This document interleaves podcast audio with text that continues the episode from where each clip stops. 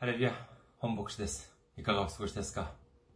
私は現在、日本群馬県にあります、伊香保中央教会と世界宣教群馬教会に仕えております。教会のホームページ申し上げます。教会のホームページは、日本語版は japan.ikahochurch.com japan.ikahochurch.com です。こちらの方に来られますと、教会に関するご案内、そして日曜礼拝の時のメッセージをお聞きになることができます。なお、日曜礼拝の時のメッセージは、動画サイト YouTube を通して視聴されることもできますし、または、ポッドキャストを通して音声としてお聞きになることもできます。次に、教会のメールアドレスです。教会のメールアドレスは、いかほチャーチアットマーク gmail.com いかほチャーチアットマーク gmail.com です。こちらの方にメールを送ってくださいますと、私がいつでも直接受け取ることができます。次に、先週も選挙支援としてご奉仕してくださった方々がいらっしゃいます。キム・ユミさん、キム・ジェウォンさん、ファン・ソクさん、ソン・ヒョンスさん、ビョン・ヒョンソクさん、キム・ギョンジュンさん、主を愛していますさん、そして無名さんが選挙支援としてご奉仕してくださいました。ありがとうございます。本当に大きな励みになります。イエス様の驚くべき祝福と溢れんばかりの恵みが共におられますようお祈りいたします。次に、選挙支援としてご奉仕してくださる方々のためにご案内いたします。まずは、日本の、日本にある銀行です。群馬銀行です。えー、支店番号、店番号は190、口座番号は1992256です。群馬銀行、支店番号、店番号は190、口座番号は1992256です。次に、韓国にいらっしゃる方々のためにご案内いたします。これは韓国にある銀行です。KB 国民銀行です。口座番号は079-21-0736-251。KB 国民銀行。口座番号は079-21-0736-251となっております。私どもの教会はまだ財政的に自立した状態ではありません。皆様のお祈りと選挙支援によって支えられております。皆様のたくさんのお祈り、ご奉仕、ご関心、ご参加、お待ちしております。今週の御言葉を見てみます。今週の御言葉は、ローマ人の手紙7章1節から4節までの御言葉です。ローマ人の手紙7章1節から4節お読みいたします。それとも兄弟たち、あなた方は知らないのですか？私は立法を知っている人たちに話しています。立法が人を支配するのは、その人が生きている期間だけです。結婚している女は、夫が生きている間は、立法によって夫に結ばれています。しかし、夫が死んだら、自分を夫に結びつけていた立法から解かれます。したがって、夫が生きている間に他の男のものとなれば、会員の女と呼ばれますが、夫が死んだら立法から自由になるので、他の男のものとものとなっても会員の女とはなりません。ですから、私の兄弟たちよ、あなた方もキリストの体を通して立法に対して死んでいるのです。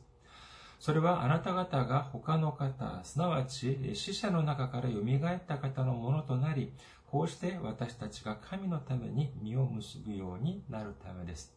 アメン。ハレルヤ。主を愛する方は、アメンと告白しましょう。アメン。今日は皆様と共に、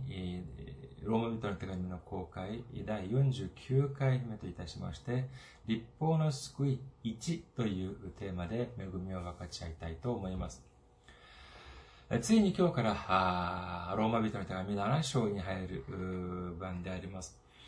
もうそろそろローマ人の手紙も中盤に差し掛かってまいりました。今までをまあ概論といたしま、するのであれば、これからはまあ、これからは本格的な、革新的な内容、中心的な内容に入っていくと言えます。この7章のテーマは、まあ、立法というふうに言えるのではないかというふうに思われます。まあ、だからといって、まあ、これは難しいだろうなとか、あこれはまた、あの、つまらないだろうな、というふうにですね、そのように、まあ、あの、恐れる必要はありません。大丈夫です。怖がらなくても大丈夫です。今までのようにですね、一緒に見てみるのであれば、えー、その難しいとか、つまらない、というのではなく、とても恵みの溢れる時間になるというふうに信じております。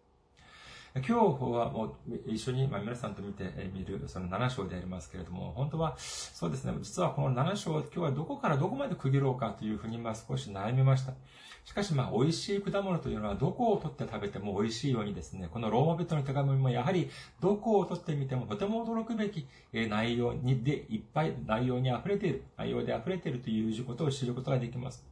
今日は時間の関係上、1節から4節までを見ることにいたしますけれども、この1節から4節までだとしても、それこそ本当に完璧な文章の構造を整えているというふうに言えます。今までまた、私も何度もこの7章、ローマ人の手紙の7章を読んできましたけれども、今日、今回ですね、メッセージをまた準備するにあたって、もう一度読んでみ、読み返してみたらですね、本当にこのこのようなあの言葉遣いというのは、あなんて言いますか、生意気であり、それこそ、あの、なんて言うんでしょうか、思い浮かびませんけれども、おこがましいような、そのようなことでありますけれども、このローマ人の手紙の7章を読み返してみて、本当に思ったのはですね、いや、このパウロっていう方は本当に、えー、文章が素晴らしい。えー、というふうに思われました。もしパウロがですね、講談に立ってですね、えー、何かメッセージを伝えるのを私がその前で座っていてみたらですね、本当に、えー、心情的にはですね、もう、えー、スタンディングオベーション。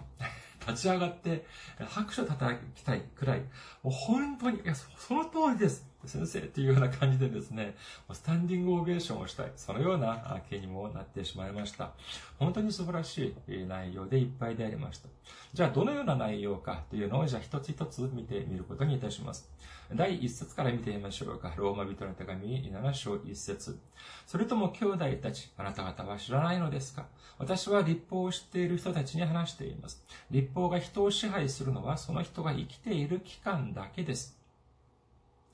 使徒パウロは今立法について話しています。この立法というのは人が生きている時だけその人を支配するというふうに言っております。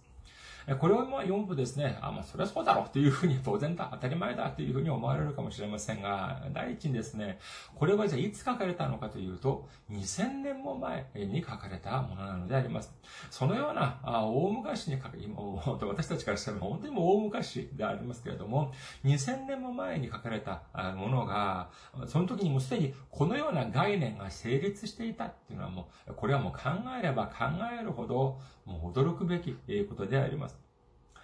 これは立法に関する、まあ、説明でありますけれども、私たちが生きている、この世の世の中の法律もやはり同じであります。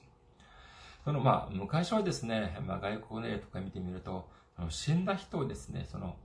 遺体を掘り起こしてまた罰する。このような恐ろしいこと。日本ではそういうことがあったのかした定かではありませんけれども、韓国にはそのようなことが昔ありました。そういうにも多分あったと思います。ですから、えー、もう、もうすでに亡くなっている方、亡くなっているのに、その時は仮装ではなくて、まあ、土葬っていうのはその埋葬をしたんでありますけれども、その、その人の罪が後になってもっと大きい罪が暴かれたから、えー、じゃあどうしたのか、その遺体をですね、墓から掘り、埋葬した遺体を掘り起こして、そしてま罰する。このような、ま、恐ろしい、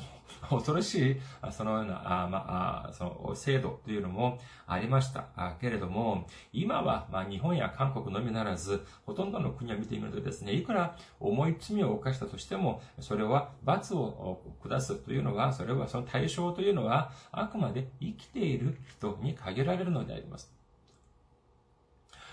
それはそうでしょう。えー、もう、に、亡くなった方はですね、蘇らせて、懲役をさせたりですね、罰金を払わせたりすることなんてできません。ましてや、えー、ね、墓を掘り起こしてだって、そんなことは、あ今、今の世の中では許されないということなのであります。だからこそ、使徒パウロは言います。法律というのは、立法というのは、私たちに、私たちを罰したりこともありますし、あるいは、まあ、その私たちの行動を制約することもありますけれども、これはあくまで人が生きている間だけ限られたことであり、人が死んだ後はですね、その立法という、そのような、あそのくくりから、そのような制約というのからは抜け出せるというふうに言っているのであります。じゃあ、それでは、その法の、法からその抜け出したというのをどういうふうに例えているのかというと、パウロは結婚制度を持って、この話を続けています。それが2節と3節であります。まず2節から見ています。ローマ人の手紙7章2節結婚している女は夫が生きている間は立法によって夫に結ばれています。しかし夫が死んだら自分を夫に結びつけていた立法から解かれますという意味に書かれております。まあ、いわゆる会員ということについて立法には次のように定められております。レビ記20章 10, 20章10節を見てみます。レビ記20章10節人が他人の妻をか人が他人の妻と勧誘したなら、すなわち自分の隣人の妻と勧誘したなら、その勧誘した男も女も必ず殺さなければならない。まあ、簡単に言ってですね、結婚して配偶者がいる状態で浮気をしたら、その男女すべて殺してしまいなさい。このように立法には定められているのであります。怖いですね。えー、本当に死刑に値するというようなことなのであります。これは人間が定めたのではなく、神様が直接定めた立法にはこのように書かれていたのであります。このように、配偶者がいる状態で他の人と関係を持ったのであれば、これは罪になりますけれども、配偶者が亡くなりました。このような状態であれば、離婚したのと同じになります。婚姻関係が終了したということなのであります。こういうふうになればですね、新しく、素晴らしい人に出会い、出会って、そして再婚をするのであれば何の問題もありません。次にじゃあ3節を見てみます。ローマ人の手紙7章3節従って夫が生きている間に他の男のものとなれば、会員の女と呼ばれますが、夫が死んだら立法から自由になるので、他の男のものとなっても会員の女とはなりません。夫が生きているにもかかわらず、他の男の方に行けば、それは勧誘した女。つまり、絶対はしては、絶対してはならない。今で言うと、死刑に値する。そのような凶悪犯になりますが、配偶者が死んだ後になってしまえば、その婚姻というそのくくりから抜け出すことによって、抜け出すことになりますので、その再婚はできて、いつでもできるということなのであります。ここまで見るとですね、おや、なぜどうして、なぜそのパウロは急に結婚の話を持ち出すのかというふうに考えるかもしれませんが、あそれはまあ、パウロは結婚の話をしようとするのではなくて、先ほど申し上げましたように、これを例えとして立法と救いの話をしてしようとしているのであります。最後の4節を見てみます。ローマ人の手紙7章4節ですから私の兄弟たちをあなた方もキリストの体を通して立法に対して死んでいるのです。それはあなた方が他の方、すなわち死者の中から蘇った方のものとなり、こうして私たちが神のために実を結ぶようになるためです。時々見てみますとですね、そのイエス様を指して、イエス様を尊敬するっていうような表現を聞いたりします。まあ、尊敬をするという表現が悪いのでは、まあ、決してありません。いい表現ではあります。ですが、尊敬をするというのは、尊敬するというのは、何かしら自分から、自分から少し遠く離れたような、そのような存在に対して使うような、そのような気がするのであります。例えばですね、驚くべき発明品を、発明品を作った人がいます。あるいは、様々な困難を飛び越えて、オリンピックで金メダルを取りました。そのような方を見ますとですね、私私たちは、えー、いくらでも尊敬をすることができます。それが悪いというのではありません。しかし、だからといって、じゃあ私が、じゃあ直接今から何か、じゃあ発明品を作ろうと研究を始めるとか、そういうのではないじゃありませんか。今回のオリンピックで金メダルを取った選手を、選手を見習ってですね、私もこの年この年で、じゃあこれから一生懸命トレーニングをして、次のオリンピックに出場しようというのではないのではあります。必ずしも、必ずしも私私がその人のようにですね、何かをするというのでなくても、私たちはそのように素晴らしいことを成し遂げた人々をですね、え、いくらでも尊敬することができます。それでは、イエス様はどうでしょうか？私たちとじゃああまり関係はないのでありましょうか？いえ、そうではありません。イエス様はおっしゃいます。マタイの福音書16章24節それからイエスは弟子たちに言われた。誰でも私についてきたいと思うなら自分を捨て自分の十字架を追って私に従ってきなさい。だからといって、イエス様が物理的に本当に私たちもこの十字架にですね、かからなければならない、かからなければならない、そういうふうにおっしゃっているのではありません。いくら正しい人であり、いくら尊敬される人であったとしても、その人がイエス様のように本当に物理的に十字架に、かか、かけられる。そのようになったとしても、それは何の意味もないのであります。十字架にかけられて私たちを救ってくださる方と、十字架にかけられて私たちの罪を救ってくださることができる、そのような方は、もう全世界、全歴史上においてイエス様しかおられないということを信じる皆様であらんことをお祈りいたします。それでは、じゃあイエス様を尊敬するのではないというのであれば、じゃあ何でありましょうかえガラタイ人の手紙2章20節もはや私が生きているのではなく、キリストが私のうちに生きておられるのです。今私が肉において生きている命は私を愛し、私のためにご自分を与えてくださった神の御子に対する信仰によるのです。カラタイ人の手紙5章24節イエスキリストイエスにつく者は自分の肉を自分、情欲や欲望とともに十字架につけたのです。イエス様が十字架にかけられた理由というのは何でしょうか？そうです。私たちが罪を犯したから、私たちが神様の前で、え死に値するような罪を犯したから、本当は私たちがあの十字架にかけられて死ななければならないものを私たちの身代わりとなって、イエス様が十字架にかけられて、あのように血を流して、あのように苦しみを受けたということ。それを私たちが悟って、そして本当に悲しまなければならないのであります。私たちが、あの、十字架、私たちはですね、十字架にかかっている、かけられたイエス様を腕組みをしてですね、あらら、かわいそうに、っていうふうにして、ただ眺めているだけではいけません。眺めているだけではなくて、私たちもイエス様と共に、その霊的な意味で十字架にかけられ、そして自分の欲通り、自分の欲望通りに、情欲通りに、生きるのではなく、許された罪人として、イエス様に感謝をし、イエス様に全てを委ね、従順する、従う人生を送る皆さんであらんことをお祈りいたします。まあ、この下の方にも出ます、以下、7節以下にも出てきますけれども、まあ、予習という意味で一つ考えてみましょうか。立法とは何ぞやということなのであります。もっと簡単にじゃあご質問をいたします。もともと、これが大事でありますけれども、じゃあもともと、この立法というのは守らなければならないのでありましょうか？あるいは守らなくてもいいものでしょうか？もともとこの立法というのは守らなければならないものでしょうかあるいは守らなくてもいいものでしょうかそうです。立法はもともとは立法は守らなければなりません。えー、しかしですね、えー、このイエス様、イエス様もやはり同じふうにおっしゃっております。イエスあマタイの福音書5章17節から18節を見てみましょう。マタイの福音書5章17節から18節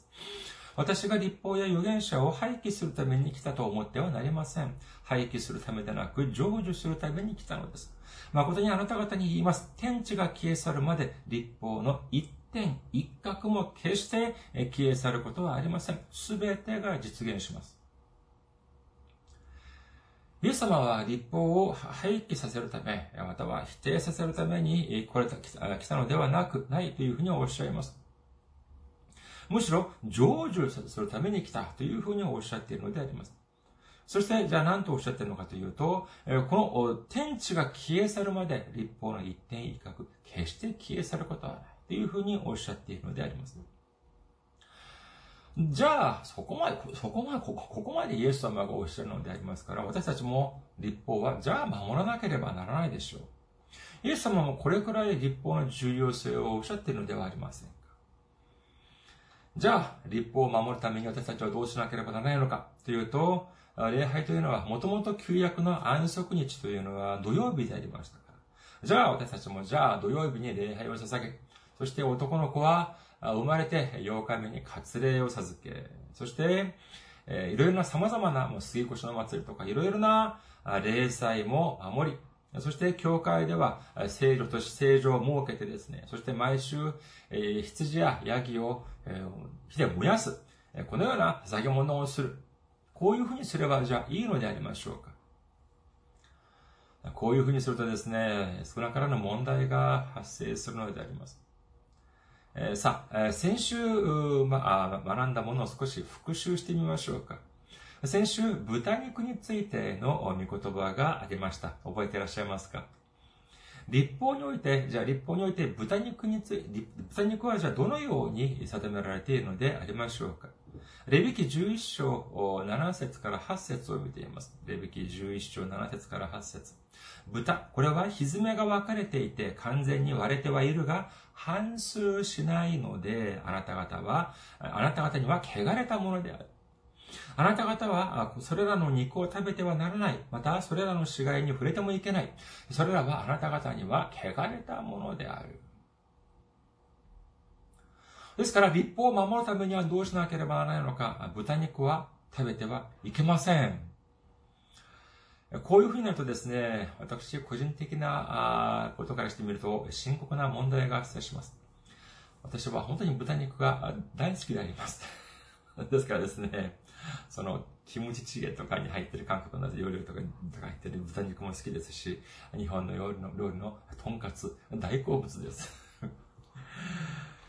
それだけではありません。レビキ11章10節を見てみましょうか。レビキ11章10節しかし海でも川でもすべて水に群がるもの、またはすべて水の中にいる生き物のうち、ヒレや鱗のないものはすべてあなた方には忌むべきものであるというふうに書かれています。立法に曰くですね、水の中にいる生き物の中で、ヒレや鱗のないものは食べてはならないというふうに定めているのであります。皆さん、お寿司、えー、好きですか？お好きですか？私、大好きでありますけれどもですね、皆様、じゃあネタはどのようなネタがお好きですか？まあ一般的にはマグロとか、トロとか、ああとはサーモンとか、えー、それがまあ定番というふうに思われますけれども、私はですね、一番好きなネタが何かというと、イカであります。でもですね、この、じゃあ立法を守るというふうになるのであれば、水の中に生きていて、ヒレや鱗のない、えー、イカやタコというのは食べてはならないということなのであります。そしてですね、これは少しマニアックな、日本の方にしてすれば少しマニアックなことなのかもしれませんけれども、韓国のその食材、韓国料理の食材の中でですね、ソンジというのがあります。ソンジっていうのがありますけど、これまで何かというとですね、少しあの、まあ、あの、グロデスクというふうに思われるかもしれませんが、牛の血、ありますよね、血液。牛の血を固めた、その食材であります。結構韓国ではまあ、一般的って、まあ、一部、結構でも、それほどまあレアなものではありません。まあ、一般的に使われている食材の中の一つです。牛の血を固めたものなんでありますけれども、これはですね、これを自分の好みに置いて食べないという方もいらっしゃいますけれども、いや、食べないのは全く問題にはなりません。しかしですね、これを自分はですね、ああ、クリスチャンである、教会に通っているというふうに言いながらですね、聖書には肉は食べてもいいけれども、血は食べてはならないというふうに神様はおっしゃったから、私は血は食べないっていうふうに言ってですね、この尊事を食べない、そういう人が時々いらっしゃいます。じゃあ、それでは、あ聖書には、あじゃあ血を食べるなという御言葉があるのかということでありますけれども、あるでしょうか、ないでしょうか。あるんです。創世記9章3節から5節から見てみましょうか。創世記9章3節から5節生きて動いているものは皆あなた方の食物となる。緑の草と同じように、そのすべてのものを今あなた方に与える。ただし、肉はその命である血のあるままで食べてはならない。私はあなた方の命のためには、あなた方の血の値を要求する。いかなる獣にもそれを要求する。また人にも、兄弟である者にも人の命を要求する。新明記12章23節から24節ただ血は決して食べてはならない。血は命だからである。命を肉と一緒に食べてはならない。血を食べてはならない。それを地面に水のように注ぎ出さなければならない。本当に血は食べてはならない。このように書かれているのであります。それではじゃあ、私たちはその韓国の料理の尊事も食べてはいけないでしょう。立法を守るためには、じゃあそうしなければならない。じゃ、でもですね、そういうふうに、だからとだからその尊事を食べないっていうその人もですね、それは聖書に書かれているから食べないっていうのでありますけれども、でも、豚肉やイカやタコとかは結構美味しく召し上がっている人、そういう人結構お目にかかります。その理由は何でしょうか？自分は聖書には血は食べるなというふうに書かれているから血は食べない。しかし、豚肉やイカやタコは食べる。なぜそのその人はそういうふうにしているのでありましょうかそこには深い理由があるのではありません。どういう理由なのか。その人が聖書を知らないからなんです。だからといって先ほども申し上げましたように、孫子は必ず食べなきゃいけないとか、豚肉、イカ、あタコとかは必ず食べなければならない。そういうことを申し上げているのではありません。食べなくて、食べたくないならもう食べなくても全然大丈夫なんです。だ、しかしですね、これを神様が食べるなとおっしゃったから、私は立法を守るために、えー、するとか、そういうようにするとですね、周りの人がとても不便な思いをするのであります。そして、もう、それだけでなくですね、その立法を守じ、じゃあ立法を守りたいの、守りたいのであれば、立法すべてを守るべきであります。なぜあれは守り、これは守らないというふうに言うのでありましょうかそれは自分勝手に決められるものではありません。先ほど申し上げましたように、それほど立法を守りたいのであれば、ユダヤの霊祭をそのまま守り、割礼も授け、そして獣を火で、えー、燃やして捧げ物を捧げ、そういうふうにしてみてください。そういうふうにしてですね、おまわりさんや消防署からですね、通報があったりとか、問題があっても、私は何の責任も取りませんよ。それそれにですね、それで終わるような問題ではないのであります。イエス様は間違いなく、じゃあ立法の重要性を説かれました。それではじゃあ、私たちも立法を守らなければならない。でもですね、私は今、皆さんに豚肉食べても大丈夫です。えイカやタコも食べても大丈夫です。韓国の孫子食べても大丈夫です。このように申し上げております。それではじゃあ私は反立法主義者であり、反聖書主義者である異端でありましょうかオカルトでありましょうか？信仰宗教でありましょうか？いいえ、違います。そうではありません。このために私たちが知らなければならないというのは何かと言いますと、さあ、イエス様は立法を、じゃあ、守ったでありましょうか？守らなかったのでありましょうか？簡単なようでありますけども、これ結構、すっと、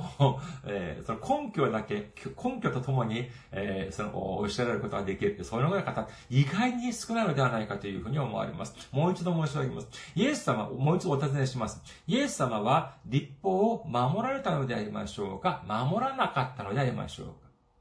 そしてその根拠は、じゃあ何でありましょうか？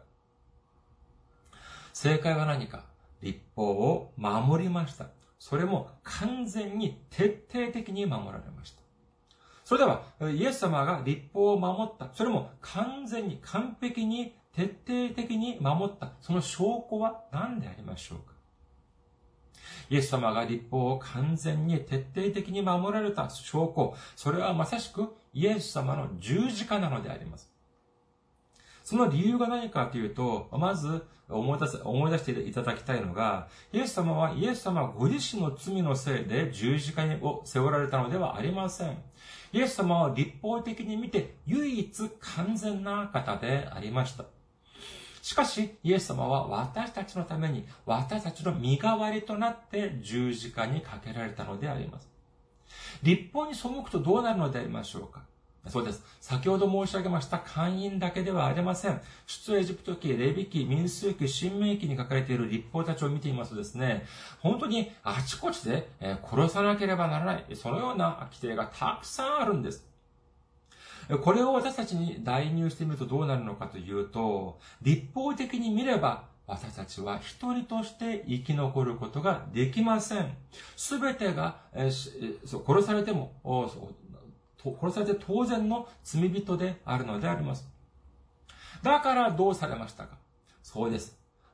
私たちのイエス様は、イエス様はご自身には罪がないにもかかわらず、私たちの身代わりとなって罰を、刑罰を受けてくださったのであります。もし、イエス様が立法を廃棄しようと思ったのであれば、どのようにされたでありましょうか？もしイエス様がそのような考えを持っておられたのであれば、十字架にかけられることもなかったはずです。だってそうでしょう。みんなみんな、あ